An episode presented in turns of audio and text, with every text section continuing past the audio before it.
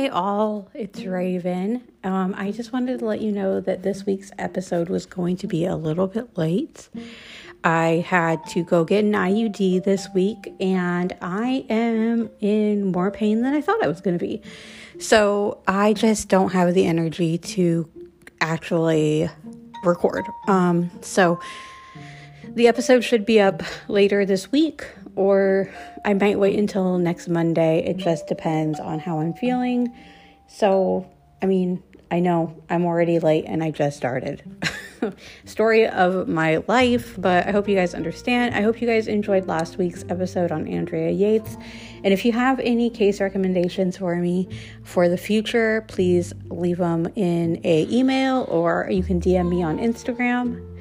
And yeah, thank you.